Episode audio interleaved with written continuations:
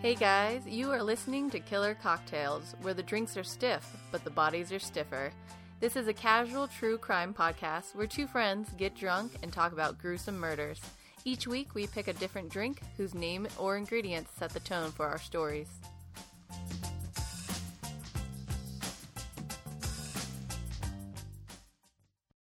Hello, and welcome to Killer Cocktails. This week's episode is the Paloma. Drea, had you ever heard of the Paloma before this episode? No, not at all. I don't think I am up on the grapefruit drinks at all. I only know about the Greyhound, which is delicious. Okay. But otherwise, grapefruit. And I like grapefruit. I like Yeah. grapefruit soda. I like. Some people think it is death, and other people love the flavor, and I happen to love the flavor. Mm-hmm. Like cilantro, you know? yeah, it's one of those. It's, it's a.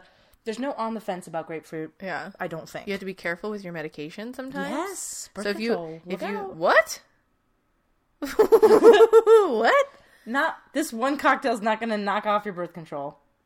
But if you're on the pill, be careful about large quantities of grapefruit. Curious. Yeah. Oh my gosh, that's weird. Um so back to this drink. I would say this is a margarita with bubbles. Yeah, cuz it's essentially you made them. Yeah. you've Mm-hmm. got tequila, Lime juice. lime juice, And then um grapefruit soda. yeah, I mean you can go old school and you could do like grapefruit juice and the fresh lime juice Mm-hmm, and but I went Italian grapefruit soda cuz I'm I'm Cuz you fancy. I'm fancy. There you go. I was I'm cheap and I don't like to do a lot of work. No, but you want I, you were excited about the bubbles when we were talking about Yeah. this. The bubbles had you. I was in it. I, I could do more bubbles. I don't know. I think it's really refreshing. Yeah. when um, I was reading some of the different like iterations of it. So apparently this is very popular in uh in Mexico. Okay, nice. and they were saying that people will make it with ju- uh, Juaritos. Uh-huh. but then up in the U.S., typically you're making it with Squirt or Oh, uh, Fresca. yeah, yeah. Yeah, so, and easily you can get it uh, grapefruit soda. Um, so for the history of this drink, uh, this is from uh, tastecocktails.com. Little is known about the historical origin of the Paloma, the most popular tequila-based cocktail in Mexico. No way. What?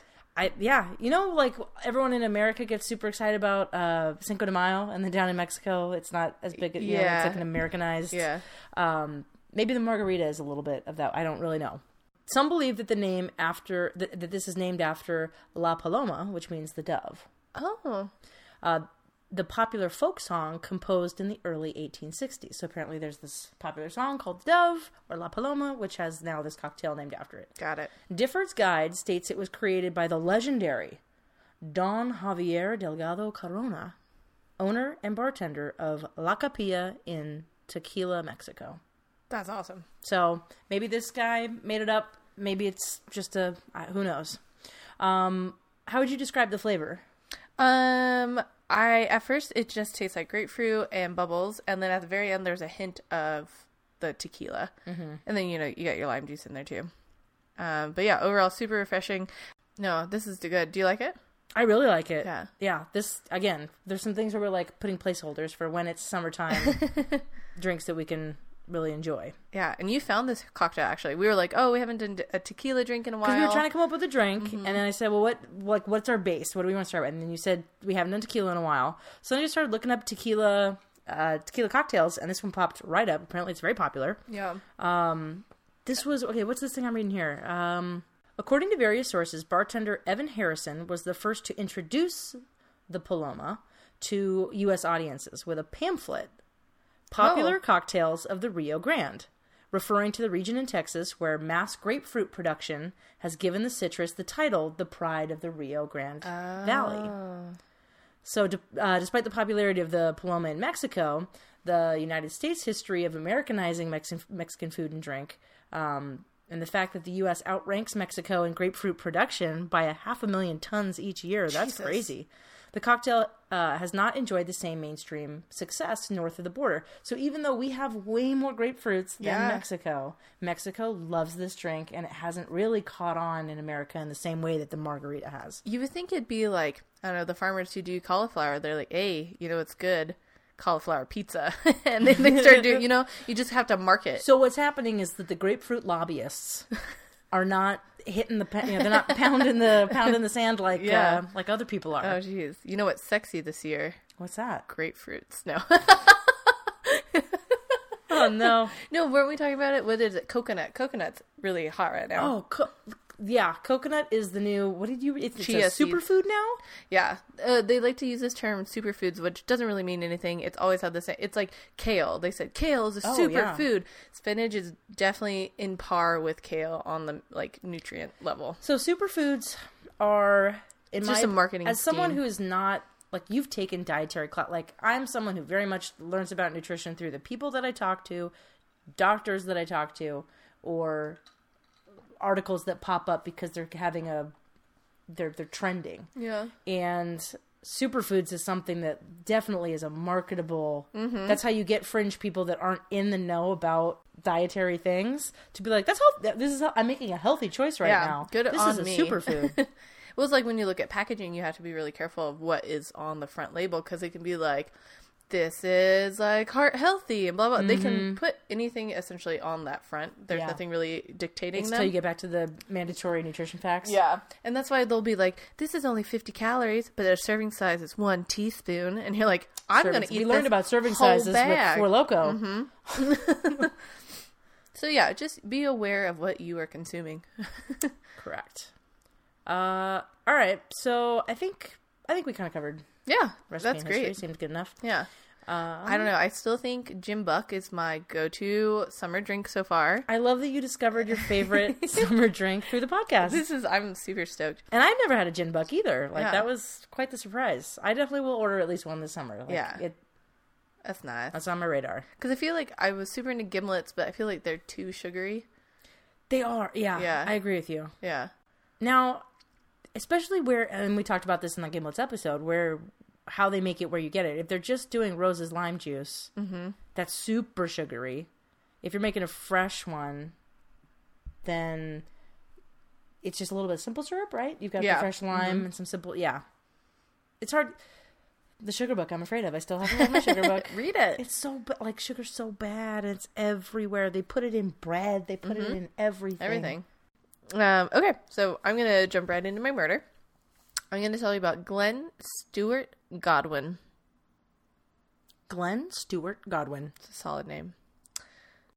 Glenn Stewart Godwin was born on June 26, 1958. And besides that, I couldn't find anything else about his childhood. He had a childhood, He he was a uh, he was a little person, and then he was big. and now he's big. Do you know who else that he shares that similarity with? Me and you. We were all little kids. I meant. oh wow! I thought you were doing like the Money Magazine thing again. No, what I was, what I meant to, what I was saying was Yeah. someone who you know when they were born, but then they kind of have these lost years and they reemerge as Yeah. an adult. Is Jesus? No one knows anything about teenage Jesus. Oh, okay. that was such a weird tie-in. What the fuck? He famously, famously has nothing written about his childhood or teenage years. Like, he's like, like Jesus famous.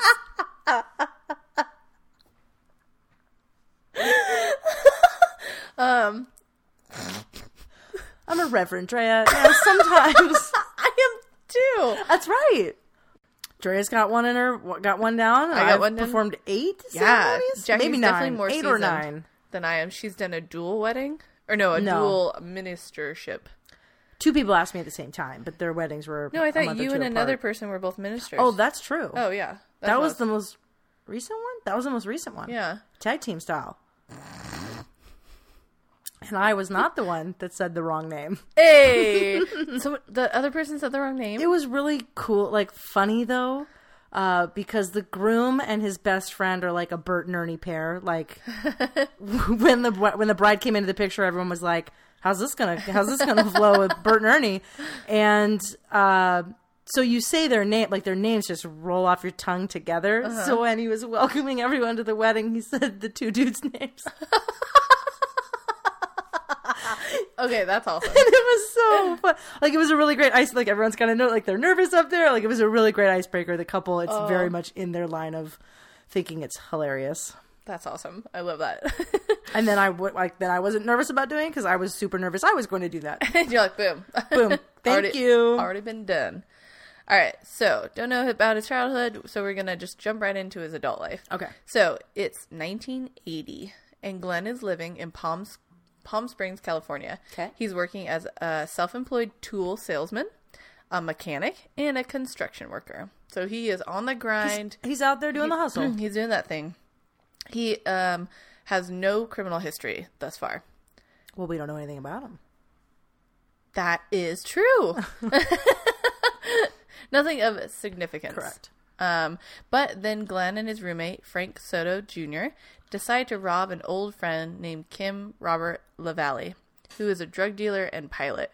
I'm assuming Kim is um, male, but I can't be sure. Okay. Okay. Drug dealer, pilot. So, Glenn and Frank lure Kim back to their condominium, where Frank attacks Kim and holds him down while Glenn punches and kicks him. So, just to remind you, It's a they're- real zero s- to sixty moment. yeah, they were just supposed to go and rob him, and now it's going to go past 60. Glenn then attempts to strangle Kim, but then ends up grabbing a butcher knife and stabs Kim 26 times. So this isn't like he was struggling with you and you choked him because Eh. he was fighting back and you. This is yeah. an escalation. Yeah, and then like the guy who went with him, Frank would later say like he had never seen the side of Glenn, and he just Like a he- switch He flipped. went maniac, and he was scared of him. Yeah. Um, so after the murder, Glenn and Frank load Kim's body into a truck and set off for the desert. Glenn then decides the They're best. at a house, like or at an apartment building or something. huh? Yeah.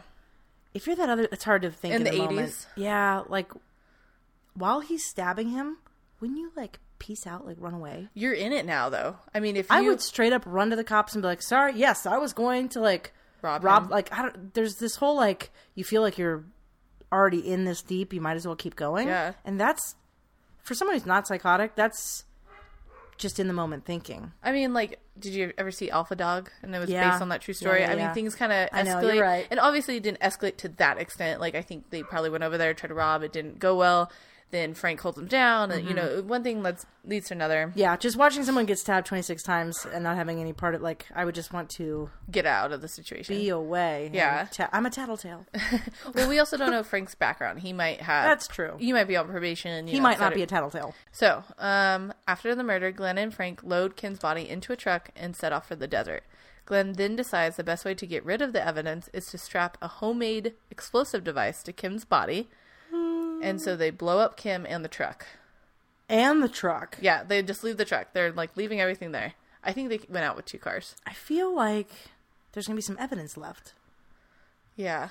by involving the truck. Yeah, I well yeah.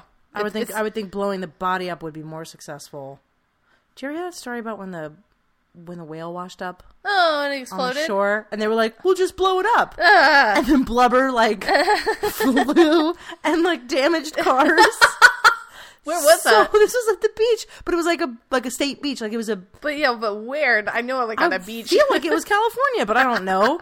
But they were like, whoever was like, dynamite, let's do it. And it destroyed so much stuff and smelled like it was the worst idea. Okay, this is the thing. Some dude came up with the idea. Cool. He's crazy. Some other dude in charge was like, yes, People Do love it. explosions. Someone was like, what? A reason for an explosion? do it. I'm into it.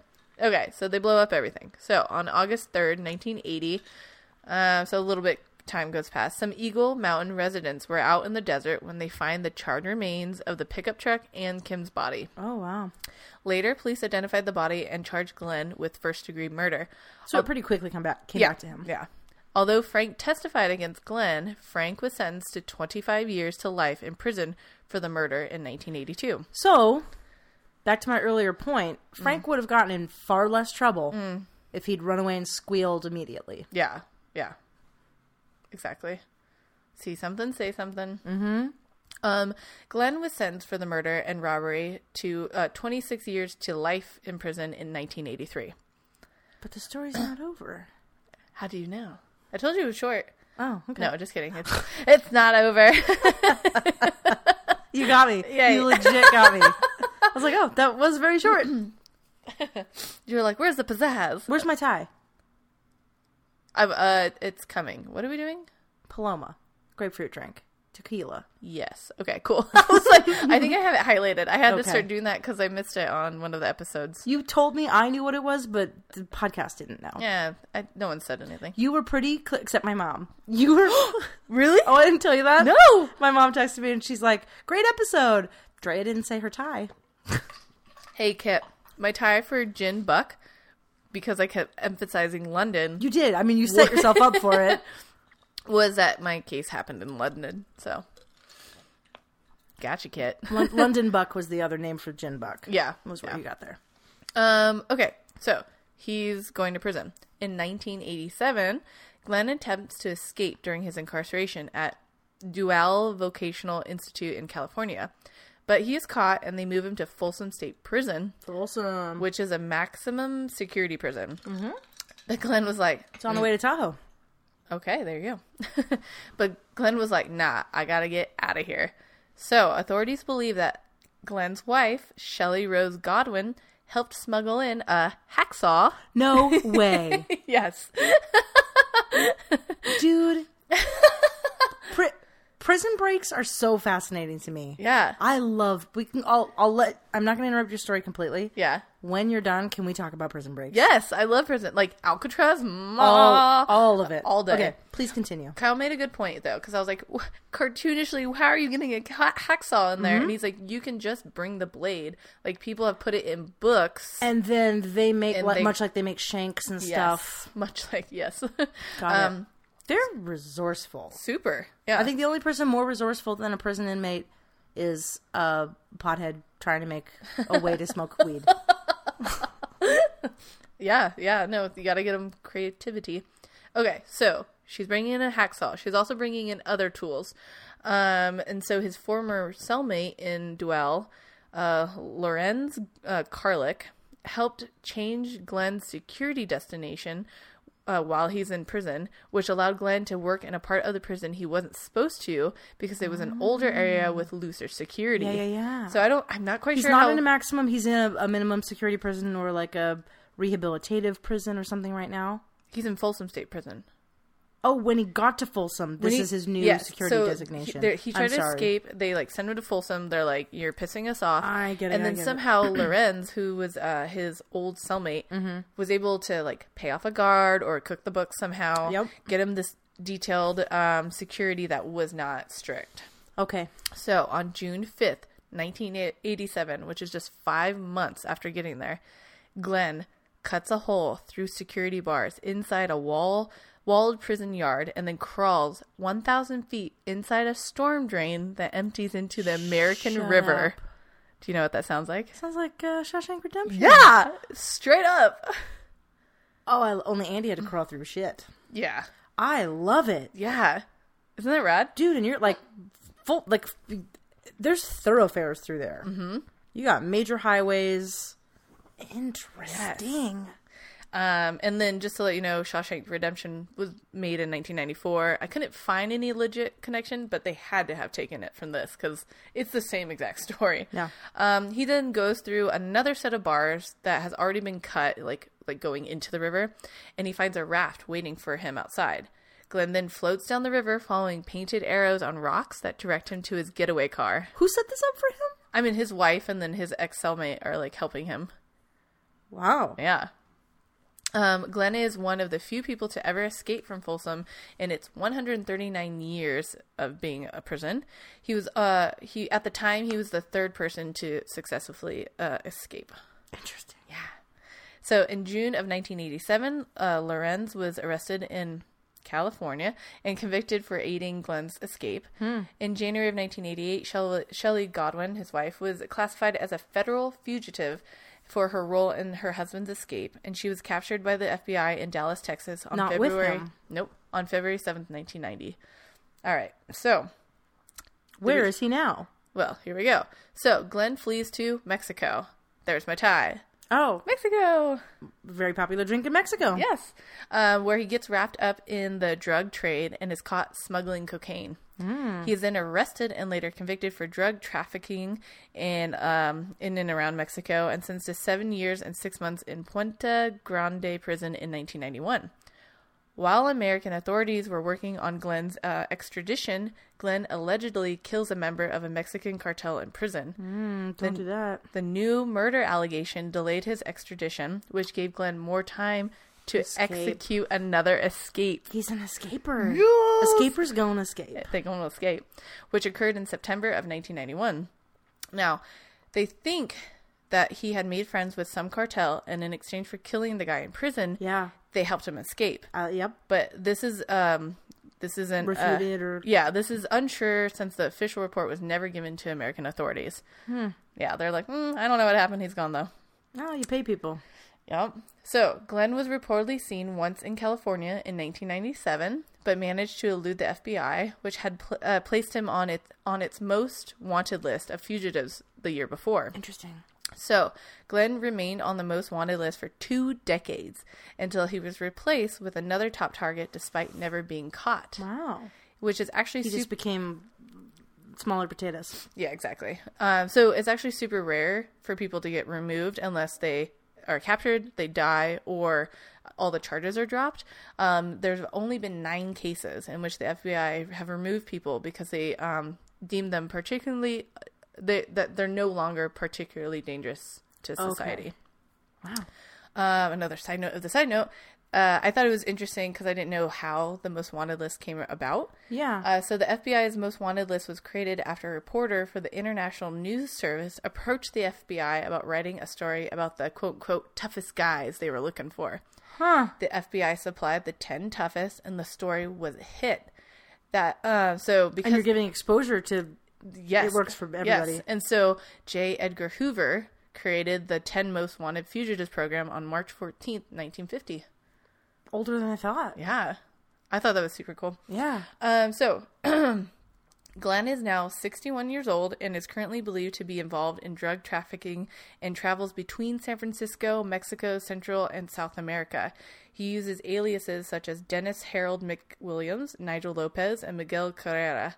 He is considered to be armed and dangerous, extremely dangerous, and an obvious flight risk. The FBI was offering a reward of up to $100,000 for information leading to Glenn's capture, but uh, I actually checked the website today and it's been reduced. It's uh, now $20,000. Um, but yeah, he is still at large. Um, I would say go check out the FBI's most wanted list, kind of thumb through those guys, go check out Glenn, but um, yeah, it's crazy. Wow. So I would think the reason he's on the most wanted list is the breaking out of prison stuff. Yeah. The the killing one guy people get murdered all the time Mm-hmm. and it's sad and terrible and shouldn't happen, but everybody doesn't end up on the list for that. So this is thumbing your nose at authority and Yeah. sneaking out of places when you shouldn't be. I think it also um, he's now part of a cartel, so Yeah. I think that's Yeah. also really Valid. part of it. And he is um, he knows Spanish really well. He knows English really well. He they were talking about how he's like always been super vain about his appearance. So they're gonna like he's gonna be fit looking. He's gonna be well dressed. like, um, but He's, yeah, he's clubbing out in San Francisco. Mm, yeah. Actually, they they have had some sightings out there. Interesting. Mm-hmm. wow. Yeah, I like it. yeah. I love that it involved a prison break. Yeah. Well, it was funny because I was talking to Kyle and he's like, "Oh yeah, I know that guy." I was like, "How do you know that guy?" He's like, "Oh, I used to check the most wanted list all the time, and he was up there forever." I was like, "You're such a You weirdo." and Kyle make sense. That's funny. yeah. Um. But yeah, that was Glenn. I like it. Yeah. Um. We're gonna take a short break, but we'll be right back with Jackie's murder. Welcome back. I'm going to tell you about. Uh, okay, so there's this guy Gary Lee Triano, Okay. uh, T R I A N O. Say Triano. He was born November sixth, nineteen forty three. We're doing old ones. Um, so he's a millionaire, millionaire real estate developer from Tucson, Arizona. Um, he had just come home from golfing at the La Paloma Ay. Country Club in the Catalina foothills. Okay. um, gets into his Lincoln Town Car. This is in November of 1996, and he is killed by a pipe bomb What? Where? um, at the La Paloma Country Oh. Club Okay. in the Catalina foothills. What? Like everybody dies or just him? Just him. His Lincoln Town Car blew up Oh. in a pipe bomb. Got it. mob style. Ooh. Okay. So that's kind of where everyone's heads go. yeah. Yeah. They think it's a mob hit. So, to tell you a little bit about Gary, he had spent most of his life in Tucson Tucson, Arizona. Um, he had graduated from Rink, uh, Rincon High School. He had earned his degree in accounting from University of Arizona. He attended University of Arizona's law school. Like he's an Arizona guy. Um, he had been married twice. So the first wife, she was named Mary Cram, and they had two kids together. And then he married his second wife, Pamela Phillips. Uh, they were married on October 4th, 1986, in San Diego. Uh, Gary and Pamela have two kids. He has two kids from a prior marriage, and then Gary and Pamela have two kids, Trevor and Lois. Uh, Gary was uh, very successful financially. So Pamela ended up, so they were both in like real estate and stuff. Pamela ends up quitting her real estate job. Um, so she's essentially just a socialite. And in 1993, Triano's uh, he has massive debt and it starts to pile up. So they eventually kind of separate and divorce. I Okay. think she's kind of about about it with the money. And when the money's drying up, now he's having all these financial issues. It's kind of like, meh. Yeah. So at the time of the divorce, Triano files for Chapter 11 bankruptcy. He claims 40 million in debt Jeez. after several failed business dealings regarding Indian casinos. Oh no. So his ex-wife Pamela, she moves to Aspen, Colorado. Um, she takes their kids and she continues like she gets back into commercial real estate and she's over there doing that. Um, it's then discovered that Pamela had taken out a two million dollar life insurance Hmm. policy against Triano shortly before his death. Hmm. So And they're they're they're divorced. divorced at- yeah. The couple's two children were set as the beneficiaries. So Okay. she's opening it up in their names for their father. Did she do one on herself too?